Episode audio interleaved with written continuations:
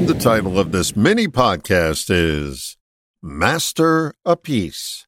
Seems like just about everybody wants their life to be a masterpiece.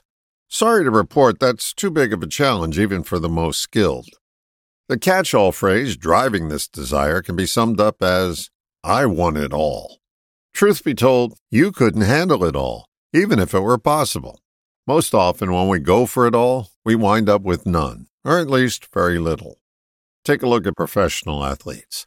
They excel in a certain area of their sport and fall short in another.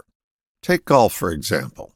Some professional golfers can drive a ball a mile, but they can't putt. Others have mastered the sand trap. Golfing traditionalists prefer you call them bunkers, but they can't make a chip shot around the green. Even Tiger Woods and Phil Mickelson, two of the best players ever, can keep their drives on the fairway with consistency.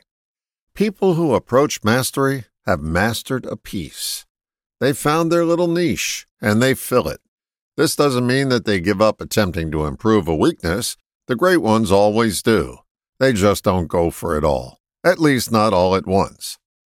Many years ago, the grasshopper offered this Going for it all leads to a fall. The NLP, neuro linguistic programming people, call mastering a piece chunking down. Like they say, you just can't eat a whole cow at once. When you break something down into pieces, it's a lot easier to master. People become experts on their piece. Doctors, lawyers, and Indian chiefs specialize, and it makes them special. Whether in your profession or your personal life, it pays to go micro. You can't be all things to all people, and if you keep trying, you'll miss every time. Like with all great adventures, start small. Find a manageable piece and polish it to perfection. You may not be the world's best baker, but no one will be able to beat your brownies.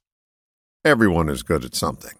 Master that piece. You won't get it all, but you'll get all that matters. All the best, John.